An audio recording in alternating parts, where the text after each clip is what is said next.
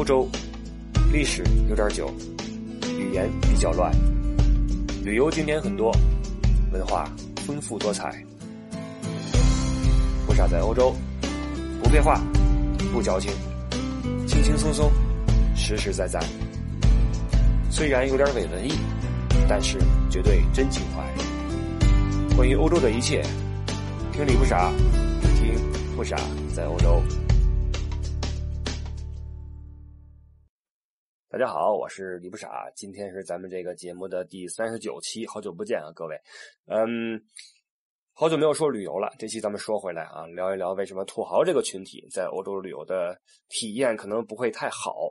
嗯，先说一说欧洲游这个整体的趋势啊，在近几年，不论是自由行的网站统计来看，还是旅行社的团组出游的数量来看，哈，近几年欧洲游都是一个比较上升的一个趋势。当然，可能今年受到一些国际形势的影响以及汇率的变动啊，可能整个这个趋势呢，比去年可能稍微的凉了一些。但是你从这个可发展的态势来看，呃，欧洲游肯定是一个大的市场，因为欧洲作为一个大的旅游市场。嗯，对于我们中国人来说，呃，很多人还都是陌生的啊，所以来欧洲的人会越来越多，这是肯定的。那作为我们中国人从这个旅游目的地的这个呃发展来看啊，最早我们的旅游，但是一一开始都是国内了。那八十年代好，那你这个你从北京去趟承德都了不起，那就是旅游了，你知道吗？你再去趟什么内蒙古了不起了，出趟远门，那很少有说能坐飞机出去的。随着这个。改革开放啊，包括这个越来越有钱，那走的越来越远，那呃，慢慢的开始，咱们可以悄没声的去个什么呃泰国啊，去个什么韩国，就东南亚什么马尔代夫啊什么的，包括日韩呀，周边这一圈国家成为了这个出境游的第一批这个汇集到的地方。一是地理比较近，再一个它货币没没差那么远，对吧？你你看你你去趟东南亚的话，你那货币你花的你。起码不会你你这个心惊肉跳的，你到了欧洲那钱咔咔往外往外跑的。那么同时呢，在当时这个美国一直是一个特别神圣的地方哈，就是我记得我小时候一说什么事儿是美国什么什么的就高级就那个牛，那会儿电视里边经常有一些这个一说什么海外关系什么的，就是去美国了，有个美国护照了不起啊。当时什么北京人在纽约什么这些电视剧哈开始出现，包括美国大片的引入啊，那使得这个美国这个形象在我们国人的心目中是非常的高大啊。那欧洲那时候没人提，乱七八糟的东欧巨变呢，还对吧？还东欧巨变呢，西欧这边还怎么着还不好说呢？什么东西两端还分裂呢？那时候没人觉得欧洲是一个像现在一样统一的、团结的。呃，有钱的这么一个整体，那慢慢欧洲这个形象在提升，欧盟的建立呀，咱们以前说过哈，申根条约的签订啊，为这个人口流通提供了很大的便利条件，而且这个嗯，开始这个欣欣向荣。那么欧洲这片这个这个旅游市场渐渐的向全世界所开放。那我们国人哈，在出游的时候，你玩过了泰国，玩过了什么马尔代夫，什么韩国那什么。岛啊，呃，包括日本，有的人连朝鲜都去了哈。那你再往远走走的话，那你除了美国就是欧洲了吧？就是欧洲了吧？那这个，所以这个，但是作为一个旅游市场来说哈，如果你是一个健康的、开放的市场的话，呃，你不应该去选择你的这个。受众群体，你不应该说规范规定说这个什么人欢迎，什么人不欢迎。你不能像像什么有的人说那，你来我这儿你就得吃这个，不能吃那个，这就不对了。你你是做服务的，你是做旅游的，对吧？你你你你应该这个敞开怀抱，我家大门常打开，这个意思。但是呢，欧洲这个地方，它因为它自己的历史人文以及生活习惯啊。包括一些具体条件啊，它使得这个并不是所有人哈来这儿旅游都能够有那种宾至如归的那种感觉，你知道吧？尤其是作为我们中国人来说，咱们这个来欧洲的人哈，首先他东南亚那片那圈肯定是玩遍了啊，包括日韩什么的，到欧洲一看，他会发现很不一样。那作为我们一般人来说还好，但是作为土豪来说。就不太舒服了。为什么这么说？旅游这东西，那无非就是，要么是体验，要么是享受，对吧？或者说是在这个享受中体验，在体验中享受。那你就是花钱，你衣食住行嘛，你花钱买衣服，花钱买美食，啊，花钱住酒店，花钱去去去哪儿跑跑跑，就是花钱买服务啊。但是欧洲这个地方呢，它恰恰是一个服务业呀。哎，怎么说？比起亚洲差太远的一个地方啊！咱们掰开来说，比如说这个吃，首先咱们以前节目就说过，这中国和西方的饮食文化相差的太远啊，所以就西方这个不论是饮食习惯还是这个饮食文化，跟我们都有很大不同。呃，作用在这个食物上呢，首先它不是很合口，对吧？你你。嗯，你这个土豪啊，这个你跟中国山珍海味，对吧？你去日本吃日料，韩国吃烧烤，你去什么哪儿哪儿都是好吃的伺候着。你来了欧洲，那就完了哈！你有钱买不着好吃的，因为你东方人的口味还基本比较像嘛。你在中国也就是什么日料、韩韩国烧烤什么的，泰国的什么也都是米饭什么的哈，咖喱大不了。到了欧洲就不是了，欧洲人吃的早，尤其早餐，你你从早上开始，你出去就是凉牛奶、凉面包，面包倍儿硬，跟石头似的。你吃一口面包，把你嘴里边划几个口子，不夸张啊，真是这样。抹点果酱，加两个，加两个那种凉的肠，你就吃去吧。吃的人心里暗暗不爽。你也没有点热奶、热咖，有热的啊，咖啡，你说你喝不喝吧？喝完之后你晚上睡不着觉，对吧？你就很头疼。有些人说这个，那我吃个特色餐不行吗？哎，越是特色餐，它越不合口。说实话，有时候这个土豪来了之后啊，会这个、这个、这个，想说这个，咱有钱嘛，对吧？咱有钱，咱去个什么好点的餐厅吧。我跟您说，作为旅游业的从业者，带土豪去餐厅、去西餐厅是个特别崩溃的事情。首先啊，这菜单他看不懂，当然一般人可能也看不懂，但他听话，他就听你推荐什么就吃了就完了。土豪不是，土豪的话，你你你给我，你先告诉我什么是最好的，什么是最贵的。再说，这你打开菜单之后，你先给他找。问题是，欧洲这边的饭馆呀，它不像咱们中餐啊，它的菜样比较贫瘠。那一个餐厅里边的主菜也就那么五六道，那无非就是牛肉一个、猪肉一个、鸡肉一个，那无非就是拿点菜叶子给你烧吧烧吧、炖吧炖吧，要不烤一下，没什么好吃的。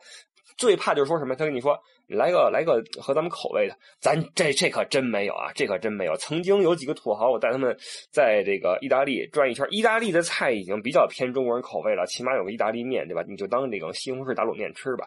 啊，吃到最后已经不行了，那个一边吃那个肉排，一边跟我说：“哎，你去跟厨房说，让他炒盘炒饭出来吧。”大哥，你想什么呢？这儿的人他连米饭都不会做，你让他炒炒饭出来，你想什么呢？你真当有钱什么都行？这土豪的思维啊，就是这个有钱就能搞。定，你知道吧？我拽你一把米，你就能给我做盘炒做盘炒饭出来。他有这思维，他不考虑这个实际因素的，因为他就因为这个这个钱多到一定份儿上，尤其在我国哈，就意味着可以不思考，你知道吗？这是一个挺挺头疼的事情。到了欧洲之后，持续不思考啊！你让他给我炒盘炒饭出来吧，大哥，你你还炒饭呢？你你快别弄就没法弄啊！尤其是吃那些高档餐厅的时候，吃一些米其林餐厅的时候更崩溃。那土豪还偏偏爱吃米米其林，你知道吧？一星、二星、三星的，这个咱们以前说过，这个用餐习惯就不一样。这个吃米其林，首先这个欧洲人都是穿正装去的，啊，这个西装笔挺。咱土豪出来的话，尤其是那些，啊，就不说是哪的了，他不习惯穿那些西装什么的，穿个旅游鞋就来了，你知道吧？往那儿一坐，在米其林餐厅吃饭的话，你是多少要懂一点西方的这种餐饮文化的。你比如说刀叉怎么用啊，或者说你对这个红酒要有一定的了解。你比如说，会有一个人专门给你推荐那个酒啊，给你倒下来，然后给你说这酒是怎么回事然后让你尝一下什么的，都有一套顺序的。有一次我带几个土豪去哈，直接说找八二年的拉菲啊。还真有，还真有。当时多少钱我忘了，是是几千欧元啊，我具体我忘了。然后我这个我是个实在人，我死命拦下来。我说：“哎呀呀，冲动是魔鬼啊，哥哥，咱们这个咱们先先从那个基本的喝起，基本的喝起。”啊，这个那边一看说：“好吧，那个那那那要个其他年份的吧，不要八二年的。”最后要了个九二年的，几百欧元我不记得了，多少欧元不记得了。然后这个嘣嘣一倒，这个呃负责这个红酒那个。服务生啊，他专门管酒，跟其他的人还是分开的。然后给我们介绍了一下，然后给你醒一醒，然后给你倒一点，让你去尝。那土豪他也不是很懂，他恨不得就干杯，你知道吧？上来之后咚咚咚干杯，搞得很尴尬。这是酒，在上了菜之后也是很很很不好办，因为这个米其林这个这个这个菜啊，哎，它量很少。然后呢，它做的虽然是很精美啊，但是你如果不喜欢西餐的话，那你真受不了。而且这个。一道一道吃的特别慢，上来之后一道菜可能就两个贝壳，你一吃一大巴嘴没了，你知道吧？就是这么一个情况。上了主菜之后，可能有块肉，然后这个中国人吃饭，咱们习惯什么呢？习惯这个相互夹来夹去啊，来你尝我这个啊，我尝你这个，恨不得拿。搁中间拿个筷子，下去点夹。那米米其林餐厅怎么可以呢？对吧？那首先就很安静，对吧？这个欧洲人吃饭都特别安静哈，这个悄没声的，恨不得赶紧吃完走人，别别被人看见，就这意思啊，偷偷摸摸的吃饭。咱们不是，咱们这个吃饭的时候，哎，你你给我开始玩这玩这个哈。虽然不至于说什么划拳啊，没那么夸张，但是声音就比较大一些。你再说而且这个土豪啊，吃饭有一个呃一个习惯，就是这个大嘴，就是。就就这声这个东西，当然这是咱们中国很多人的一个习惯问题啊，并不是说这是一个代表着你你这个人不行什么的，没那个意思。但是呢，您咱们在中国是没问题的。你到了国外之后，如果你在一个餐馆里边，我跟你说，半个屋子人会瞪着你，一直瞪着你，你知道吗？就但是但是你要你要知道什么呢？土豪不觉得啊。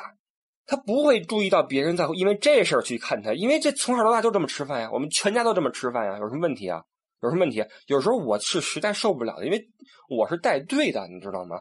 于是这个旁边好多人都都盯着我，就我就很难受，因为很明显我是这组织这这这秩序的人，呃，秩序的人啊。那这个怎么办呢？我就说，哎，咱们声音小点，声音小点。他们他们不理解什什么声音小点，我也没说话。没说话，就这样，你知道吧？就很尴尬啊。然后还有一次，我记得很清楚是什么呢？就是吃饭的时候吧，最后这个想互相尝一尝，你知道吧？因为中国人吃饭的礼节就是我给你夹菜，我说我我我对得起你，我看得起你哈，我敬你，来我我给你尝我这尝我这。我西方不这样，西方都是自己吃自己的，咱们这好。你首先刀叉就还用不利索呢，你想拿个筷子夹过去，就很可能会丢滴到一些汤儿在桌布上。因为你吃西餐的话，你你把桌布搞脏是不太礼貌的哈。在米其林餐厅啊，哇，你这好，你拿刀叉跟那就就就插着一块肉往往别人盘子里送，然后就很危险，就看得我心惊胆战的。然后最可怕的是什么呢？这个人往那儿送，那个人还拒绝，就两个人推来推去。哎不不不，你吃我这个，哎不不吃不了了，哎你尝尝我这个，不不不，我的个妈！我就看见肉在两两个盘子中间哈，左右左右在那晃，我觉得他随时可能掉下来，我就吓得我不行。最后我就说大哥们，别别别推了，我吃还不行吗？我吃还不行吗？就这样你知道吗？就很很很很尴尬。这是在吃饭的时候，你带土豪豪。去，还有一次啊，我这个 在意大利，呃，在酒店的餐厅用餐的时候，我这个土豪已经不行了嘛，吃那个吃那个那个那个吃吃吃那个披萨，吃快晕了，吐快吐了。晚上吃什么呢？吃意大利面吧，肉酱面。肉酱面这吃了好几天了，怎么办啊？那我说说那别的就是烤肉，要么就是什么海鲜什么这那，不吃，就吃这个吧，凑凑合合回先回去睡觉去了。我说好。好家伙，那个回去先换衣服去了，因为酒店的餐厅啊，它毕竟也是这种公开的一个场合，你你你你怎么着，你也不能这个太邋遢去，毕竟是吃西餐的地方。我几位土豪回去之后换一拖鞋下来了，你知道吗？换一拖鞋，踢着他啦，踢着他啦来了，开始这个点菜。我一点好之后，我这个如坐针毡，你知道吗？我就知道一会儿得有事儿。这果然，这面条一上哈，几位这个大哥先问有筷子没有。那哪有筷子呀？这这哪有筷子呀？拿拿叉子凑合吃吧。光一卷，咔咔咔咔咔，卷起一大卷来，往嘴里边。我这这完全是用吃那打卤面的方法在吃意大利面，你知道吧？就那个声音啊，就就这样。你当五六个人在那身边就这么吃面的时候，你就知道那大厅是什么一样一种声响啊，立体声混响，噼里扑噜噼里扑噜那种，一边然后。就这事儿你知道吗？哎呦，我给我难受的呀！就首先，嗯嗯，这个这个这个，你在他们身边坐着，你首首先你觉得很很很受折磨啊，这个神经受折磨。但问题是，你还你觉得丢人呐？你都在瞪着你，你怎么办？你跟他们说没用的，人不听你的。我问这么吃饭怎么了？哪那么多事儿怎么了？你来这么一句，你说你怎么办？就没办法啊，没办法。所以这个你带土豪出去吃饭的话，为什么说土豪和其他人不一样？其他人他这个。他跟你，他听你的，你知道吧？他他他他知道你这个导游，可能你更了解西方的文化，我们应该注意自己言行等等。那导土豪，嗯嗯，没没，土豪从来不听别人的，都是别人听他的啊。他养成这个习惯了。那我什么规矩不规矩的？那我大不了我花钱呗。你什么规矩不规矩？你还有规矩吗？你还有规矩吗？你再有规矩的话，我再给你再给你一万。你再有规矩，我再给你一万。还有规矩吗？就这样，你知道吧？就很头疼。那欧洲又正好是一个。在有些地方他不认钱的那么一个地方，你比如说啊，你比如说这个欧洲的酒店啊，百分之九十九吧，都是房间里面禁止吸烟。他都知道中国人会抽烟，于是拿中文给你写着，你知道吗？可丢人了，中文给你写着，请勿大声喧哗，啊什么请勿吸烟，什么什么的，罚款多少多少。就这样，我进去之后，我还挨挨屋叮嘱说：“那个诸位哥哥。”不要抽烟，抽烟的话会罚款啊，而且还还不少呢，好几百欧元啊，最高可能有两千欧元罚款。这个尤尤其是这报警器一响，消防车一来就贵了啊！啊，出去吧，出去吧。呃，喂，我走了，哎，好好休息啊，走了。过一会儿，哎，酒店那人找我来了，说你是导游吗？我说是。你们屋人抽烟呢？怎么回事？我说啊，不可能！我跟他们说了。他说你去看看吧。然后拉着我一块过去了。一看门也不关哈，在屋里边跟那一边抽烟一边打牌。我说不是不让抽烟吗？不是不让抽烟吗？怎么还抽烟呢？然后跟我笑了笑啊，说哎，我们这开着窗户呢，你看那个阳台门都开着呢。酒店那个那个经理就在我身后。我说人都来了，把烟快掐了，快掐了。几个人还一点都不为所动，说：“你行行，我知道，我知道，你您先走吧，先走吧。”我那经理都不行了，没见过这样的，你知道吗？我都来了，跟你说了不让抽烟，你们还不掐了，你们是什么意思？我说这酒店禁止吸烟，禁止吸烟。我几位几位大哥特别不高兴，说这怎么了？我这抽根烟怎么了？大不了我赔你钱呗。你知道这个思维吗？你不是说罚款吗？你不是最高两千欧元吗？我给你两千欧元，我能不能抽啊？我能不能抽啊？你不是罚款吗？我给你钱，我能不能抽啊？他是这种思维，你知道吧？但实际上，欧洲人他给你贴一个罚款，他未必是他真想罚你钱。但问题，这规矩就在那摆着，他要去执行，这法律呀，这法律呀。欧洲人觉得这个，我们起码要按照规则办事嘛。但是这个土豪不管，土豪说我你你不是规矩吗？你这个罚钱的话，我给你钱不完了吗？就很头疼，你知道吧？所以这个很多土豪来欧洲之后，会发现这个欧洲的服务业很差劲。什么意思呢？比如说酒店，它这个服务意识很差。这个，呃，因为欧洲人的服务啊，和我们亚洲人的服务有一个大的区别是什么呢？就是欧洲人的这个服务的一方与被服务的一方是相互尊重为前提去行使我的服务和被服务，懂我意思吗？在亚洲啊，这个服务业之。之这个这个竞争之激烈也好，或者说这个发展之畸形也好，在我看来啊，他已经做到什么地步了？就是完全把你当爷去供着，你知道吗？让你有种当爷的感觉。比如说你去。就不说什么夜总会了啊，你跟皇帝似的，让你觉得对吧？你包括你去做个按摩什么的，哇塞，那个前呼后拥的，哎，哥这边请，哥这边来，哥今天怎么样，累不累什么的？哇，你去个洗手间，恨不得一边撒尿，后边一人给你揉腰，这谁受得了啊？这服务业做的对吧？你在欧洲试试，我跟这儿撒尿，你敢你你什么意思？你你干嘛呢？你出去对吧？你出去，就是这么一个一个一个一个区别。亚洲人这个服务业搞的就是让这个有钱人是绝对就是当皇帝的感觉，但是也可能是我们这个跟我们亚洲这个封建王朝持续的时间比较长有关系。我猜的啊，这是我个人的见解，因为咱们这个从到了清朝到了这个二十世纪才把这个封建王朝去掉，那时候人还说皇帝呢，老佛爷对吧？一出门就是我那个那个那个那个那个。天子怎么怎么着？那皇帝说的话谁敢不听？那伺候谁把皇帝伺候好了，那什么事都好了，对吧？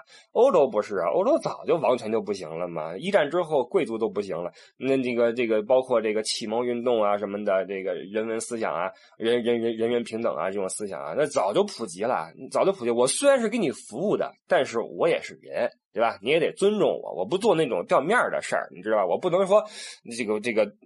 在欧洲人看来，我们不能不要脸啊！但是我也不是说中国的这些服务员就不要脸啊，只是不过是这个这个服务的这个形态，那种意识形态啊，这个区别啊，这个区别。所以到这边酒店之后，你会发现这边的服务员他不怎么屌你啊，这个，嗯，这个他你有问题他会。满足你，他会满足你，或者或者说他试着去满足你，但是他绝对没有那么勤儿的你，或者这意思就是说没那么把你当回事儿，你知道吧？你有问题，好一个一个来，我先忙完我这摊儿，再管你啊，顾不上，不好意思，我们这儿就这么多人，我也是人，你不能催我，你知道吧？是这么一个一个情况，所以土豪们到了欧洲之后会发现花钱买不到服务，你知道吗？你说找个人做个什么足底？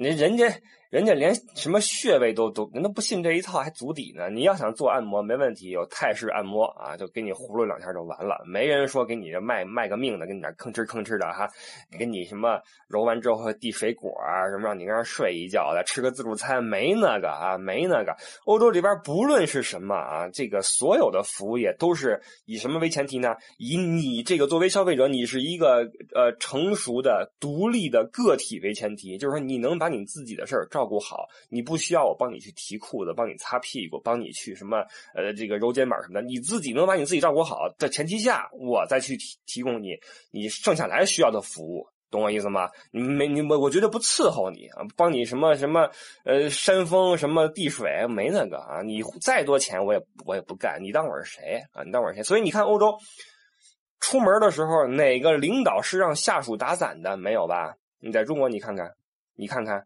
下属们干不干这事儿？你在那个这个这个欧洲，你要哪个领导哪个什么让女下属给你打伞，你你这就丢死人了，你知道吗？那你你这人就废了，你还好意思混？这个绝对是女士优先，没有什么领导不领导，什么员工不员工。你在中国，你看看这种上下级的思想很严重。领导的话你就气儿他啊，就就说你你哎呀你怎么怎么怎么？所以每次接待中国来的一些这种领导为首的团队啊。就这种这种企企事业单位哈，就很头疼，就让我惊奇，你知道吗？就是里边这个跑腿这个人啊，他这个眼光之敏锐啊，让我真的是叹为观止。就什么时候递烟，什么时候倒水，什么时候叫服务员去换毛巾，哎呦，这这种这个这个特别的及时，我也真的是服啊，我真的是服，没有鄙视的意思啊，真的没有。因为我我作为因为做导游，某种程度上来说也是个服务业，但是这方面我是真做不到。我这你吃饭吃你的，你要是。你渴了的话，自己倒水，对吧？你饿了自己夹菜。你干嘛说你这个水瓶给空了？你等我给你倒水呢？然后我不倒，你就嫌我服务不好。你这你你是不是人呀？你你有没有手啊？对吧？你这我们这边不不是很注意这个。当然了，你也可以认为我们在德国待时间长了，脑子都待傻了啊，待傻了。反正是确实是啊，这个。在服务意识上面有很大的呃呃差距，包括这个很多这种，比如说旅游景区的这个餐厅啊，这个服务系统啊，一看到有中国的人来哈，那态度就会变得不好，这也是有原因的。但是它区别对待是它的不对啊。我们说了，你作为一个旅游市场，你作为一个服务业，你不能够区分对待，你不能首先你不能有种族歧视吧，再次你不能说针对中国人或者针对亚洲人怎么着不好，那就不应该。但是问题在哪儿呢？在于这个中国的这个团队，尤其是土豪团队，说外语是根本不可能的，你知道吗？而且他认为你你们这些欧洲人应该说中文，比如说啊，这个。在一些奢侈品店，奢侈品店是这样的。你比如说什么什么大牌啊，他为了这个促促进自己的销量，他要这个雇一些这个中国的店员，因为这个土豪不说呃英语嘛，不说外语，到了欧洲一会儿德语一会儿法语，谁受得了啊？呃，我们雇雇个中国店员那还行。那你到了小店那雇不起这个这个富家员工，的怎么办？人家你只好说本地的语言或者英语或者比回去。那土豪们觉得，那那我干嘛要说你们的语言？土豪们会尝试什么呢？会尝试让他们去说中文，你比如说，哎，土豪的思维很简单，是什么呢？我不会说英语，所以呢，我只能说中文。你也跟着我说中文吧。那就是，嗯，比如说拿起这么一个包啊，问多少钱，就直接跟人说多少钱，那边一头雾水，不是 什么意思？这个多少多少钱？多少钱？钱钱。多多少钱？所以这个就搞得他们这个服务人员很很头疼啊。那个不说中文，我见过什么最离谱的？跑去机场海关啊，跟那个管盖章的退税的警察，人家是配着枪的警察啊，过去跟人说：“你说中文吗？”我警察一头雾水，什么意思呀？你说中文吗？中文。中文会说吗？我你大哥，你重复一百遍他也听不懂，你知道吗？就这这个，咱们这个很多土豪很很单纯啊，很可爱，他们就认为你把这句话说的够慢，重复的够多，对方就能听懂。你会中文吗？中国话会说吗？中国话你好，我大哥，你你你说一辈子他也不知道你什么意思呀，你这很奇怪啊，所以就导致什么呢？这个这个景区一看这个土豪来啊，就就首先第一个是习惯了，什么不给小费、大声喧哗，就很习惯。那如果赶上点那个节那个那个没有点职业操守的态度就很恶劣。我曾经见过很多次，在瑞士，在巴黎，就我啊，我就连我这个在欧洲混了十几年的人都能被这边的服务人员就是去对你很无理，你知道吗？你稍微有几句话没听懂的话，他对你特别的无理啊，因为他就习惯了，他觉得你们这帮中国人啊又来了那边捣乱，他要是有这种思维啊，就是你们这帮就是有有腿的钱包，别的什么都不懂啊，什么都不懂，就很很很很很头疼。所以这个这个土豪来欧洲，你说你在酒店里边没人伺候你，你出去之后你还不勒你不嘚你，你怎么办？你有钱的话怎么办？你在中国试试，你你去，因为你在日韩也好，你在东南亚也好，都是这个为了做中国的客户的话，什么中文服务、中文提示做的很完善。欧洲人哪哪有这个？欧洲欧洲人连英语都不说，你知道吗？连英语都懒得给你写，还写中文，别逗了啊！别逗了。所以你说你你作为土豪。土豪是当然了，他们不需要会外语啊，但是呢，出国的话你也没没必要带个翻译出来。那我们作为这个嗯带队的导游，也不可能每个人都顾上，那怎么办呢？就会有一些嗯不愉快发生啊，这个也也也难免。所以说，你你你看你啊，你吃吃不好，你花钱买不着服务，你买东西的时候你也这个会觉得很奇怪，因为这个嗯，在中国哈，这个大家去这个店里面去。购物的时候，你会发现有一个特点，就是肯定会有一人跟着你，呃，美女或者帅哥或者哥或者姐啊，你看看这个吧，这这合适。而且中国这，比如说你买衣服啊，中国店员有一个特点，不论你挑什么衣服，在他眼里边没有不合适的，没有不合适的。这裤子要是紧了，哎，这显瘦；裤子要是肥了，哎，这洗水之后正合适。反正怎么说怎么有，你要挑一花的，哎，今年正正流行这个，你挑一素的，哎，这样显庄重。反正没有没有说这衣服不合适的，这就很很不好。在欧洲不夸张啊，在欧洲这个所有的店员啊，你会发现很明显的一点，他不是为了挣你的钱在工作，你懂我意思吗？比如说你去服装店，首先没人理你，他可能在里边转的时候，他问你一句说需要帮忙吗？你说不用，我看一看，他就走了，就这么简单。他不会说一直跟着你，还拿点衣服说：“哎，你可以试试这个，哎，你再试试这个吧。”这我们今天新款没这个，你烦不烦呀？跟你有什么关系啊？你烦不烦呀？你知道吧？你在国内你去去服装店就很讨厌，老有人跟着你。当然了。大部分时候是小姑娘哈，但是也很烦呀。你这个，我不买，我你就很难受，你知道吗？你一直跟着我就很讨厌。你到欧洲的话，没人理你。首先，一个，欧洲人工贵啊，一个店里边请不起那么多人。你在北京，我我记得哪年呀？那是九几年的时候，那西单，西单北边那块往新街口那方向，我那那一串，当时当时那个有好多那个衣服店啊。就不说牌子了，门口全是员工，感觉你员工比客人多，搁那嚷嚷说啊，这个什么促销打折啊，瞧一瞧，看一看啊什么的，全是。你在欧洲哪有这个呀？一个店里边顶多俩人，你知道吗？小店里边那了不起了，都付不起工资，你知道吧？你进去之后没人理你，你想要什么服务，你先首先你自助，先拿着号什么的自己找，你自己找。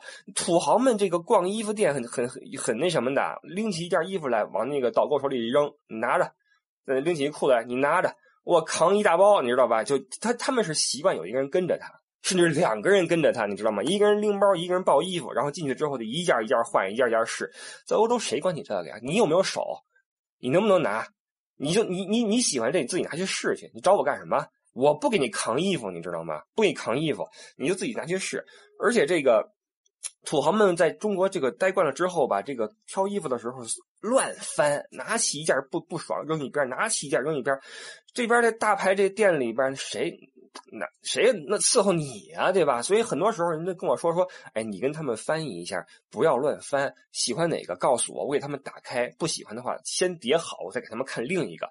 我说没用，真没用。我说我说了好好几遍了，没人理我，你知道吧？没人理我，怎么着呢？就。你跟他再怎么说，没事没事我你那个你你你你别管，该怎么着怎么着，你知道吧？跟你知道吗？这个土豪的思维跟咱们一般人真不一样，土豪是真不听你去劝他，你知道吗？那烦，他烦。我不是说土豪人不好啊，土豪其实有的时候特别单纯，特别可爱，他只不过他习惯了，习惯被人伺候了，不习惯别人给他定规矩，你知道吗？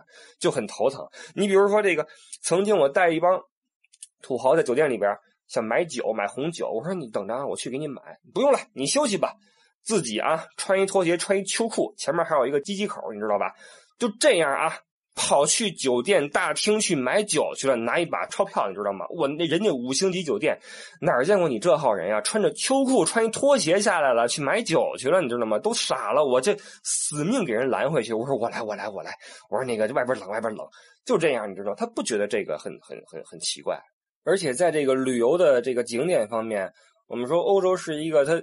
呃，小国寡民的这么一个地区啊，它没有那么多名名山大川。你要是见惯了什么壶口瀑布，见惯了什么美国的尼亚加拉加拉瀑布，见惯了这个那个的话，你来欧洲很可能会很失望。所以你带着土豪们在欧洲一走，他不觉得怎么着。欧洲所出彩的是什么？是它的人文的这种特色，人文的这种历史传承。但这玩意儿是需要用心去体会，用心去感受的。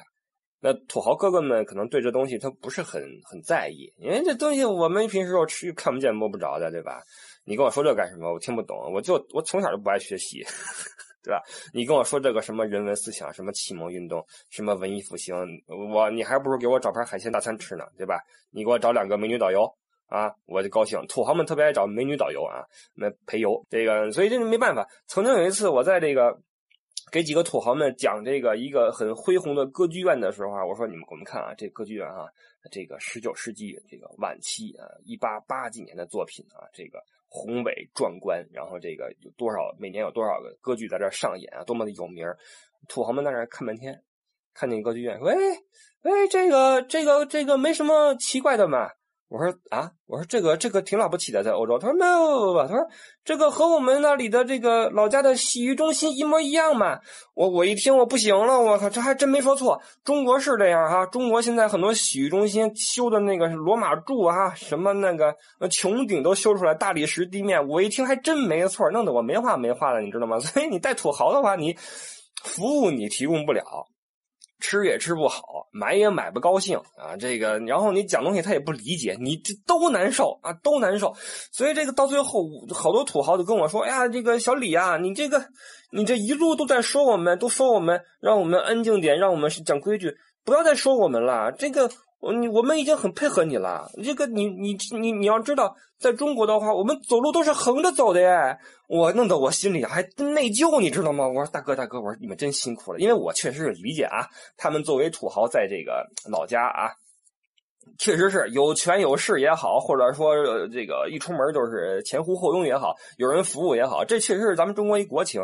所以这么多哥哥们来了欧洲这边，你说这个欧洲人不伺候他们吧？那我伺候。我也没法给你给你穿鞋呀，对吧？那你说我我能怎么办，对吧？你然后我出门给你讲点歌剧院，你还当成洗浴中心，我你这，哎，所以啊，这个说了这么多，也不是这个，你们也能听出来，我并不是说在鄙视土豪、歧视土豪，土豪也很可爱，对吧？生活方式不一样，我只是想说这个。当然了，土豪们、土豪哥哥们也很难听到咱们这个节目啊，这节目人人家没时间听咱们这破节目，这个。只是想说什么呢？就是欧洲这个这个旅游环境呀，它和这个东南亚呀也好，美国也也好不太一样。人美国人什么没见过？美国人多随意啊，对吧？人百无禁忌，你爱什么样什么样，你这个熊样我你交钱就完了，对吧？不当回事欧洲人不是，欧洲人他是特别恪守自己的历史传统，拿腔拿调拿范儿的这么一一伙人，你知道吗？有时候你觉得这东西是体面是尊严，有时候你觉得这玩意儿是挺烦的，你知道吧？你这这你拿什么劲儿啊？跟我这儿对吧？咱们办事把。事儿办好了就完了。这个我里我我作为一个带队的，你作为一个服务的，咱们伺候一下这帮爷啊，就就睁一只眼闭一只眼，把钱赚了不完了吗？欧洲人有时候他就不，他就跟你这没完没了，有时候也挺烦的。所以作为土豪的话，如果你够迟钝还好，你在餐厅里边待一嘴。喧哗，别人瞪你，导游说你，你没感觉也行啊。你穿着秋裤去大厅，人看你，你没感觉也行。你但凡你要是敏感点，你会觉得，哎，怎么没人伺候我呀？哎，怎么都这眼神看我呀？哎，怎么导游你都对我这么不客气啊？那就就不好了，对吧？就不好。所以为什么说这个土豪哥哥们这个来欧洲旅游啊，可能不是很舒服啊？欧洲的地儿不是太太适合土豪生存，就是这个原因啊。这这么多的历史的沉淀在这里摆着。呃，这个这个人文思想在这里还依旧如此的盛行行。当然了，也有很多地方已经沦为了金钱的奴隶啊。这个一看中国人来了，就就我就捏着鼻子把钱赚了啊，就这个意思。但是这也不是一件多么舒服的事情，不论是对他们来说还是对咱们来说。我们也希望我们中国的呃形象越来越好，对吧？当然了，这个。呃，土豪们啊，这个出来之后，我们会尽可能的帮他们适应一下这边的这个环境。那也希望土豪们这个慢慢的呃了解一下这个欧洲人他们自己的习惯。我们说入乡随俗嘛，咱们这个照顾一下他们，对吧？照顾一下他们，就这个出来之后呢，嗯，尽量的玩好、吃好、买好，就。回去了啊，就回去了。想要服务啊，咱们去这个这个泰国，咱们去什么这个啊哪哪哪都行。呃，这个谢谢各位啊。作为一个旅游从业者，我希望越来越多的人华人来到欧洲这片土地上来感受这里的历史文化。我也会尽量帮助各位把这个最好的欧洲给展现出来。但是呢，这个。中间难免会有一些误解，会有一些矛盾等等哈，就很遗憾。当然了，咱们尽可能的去把它变得更好，变得更更更更完善，让这个中国和西方在文化上面在。各个方面有更多的交融和理解和沟通，好吧？呃，这一期就说这么多吧。嗯，这个希望越来越多的人来欧洲旅游啊，包括土豪哥哥们，这个欢迎你们来欧洲感受一下这里的文化。嗯，这个你们都很可爱啊。呃，过去接过的那些土豪，我都很想念你们，你们太可爱了。好了，这个今天就说这么多啊。对了，说几个事儿啊，一个是呃，这个前两天才发现这个。喜马拉雅这个 FM 呀，做的是真的是对主播真好。为什么呢？有一打赏服务啊，一打赏服务。我之前没注意，后来一看，哇，好多这个听友给我的打赏啊，这个赏的我面红耳赤。有几位这个大哥大姐，这个一赏赏一百。人民币，我觉得这个实在是不好意思，因为做这节目完全没有想过想过去挣钱或怎么样哈。这个好在他这个额度能改，他这个之前呢是分五个档啊，两块、五块、十块、五十、一百，我改了一下啊，最低现在变成一块了，最高封顶是五十啊。这个这个咱们以后如果说您这个您觉得这个听完之后你觉得这个不赏我都不好意思的话。那就给个一块钱啊，一块钱就意思意思就完了，我看着也高兴，对吧？当然这边这功能可以关闭掉，我也不想关，因为这个确实这个有有有赏的话，觉得主要是心里边舒服啊，一块两块的，心里边舒服，图一个高兴，就跟发红包似的，不在一个多啊，八毛八六毛六就很高兴，是这么个意思。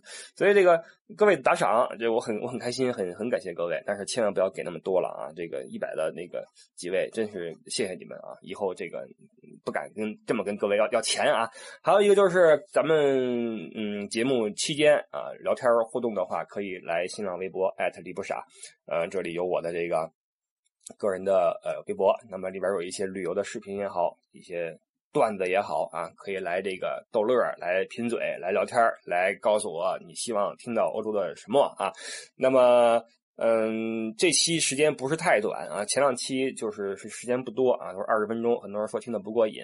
那么我也在考虑是不是以后咱们嗯打破这个每周日更新的这个呃这个这个规定啊，咱们可能一周更新个两次，或者说两周更新个三次，然后时间缩短一些，因为这个有一个完播率的问题哈，我也意识到，因为这个。以前的节目呢比较长，有的时候四十分钟，最多的五十多分钟，将近一小时。很多人都说这个听不完，那听不完的话就会中途断掉，就导致这个完播率不高啊。这完播率还是主播评分的一个标准。我发现后来所后来就想，咱们以后就说短一点，然后呢频率高一点，好吧？总之呢，这个大家希望听什么，跟我来说啊，那个咱们保持这种互动啊。非常感谢这个很多朋友一直支持咱们这个节目，呃，希望咱们能够一起一直的乐下去、聊下去啊，好吧？那呃，感谢您今天的收听，希望您下一周的生活呃健康愉快。那么，呃，我们下周再见吧，呃，各位，拜拜。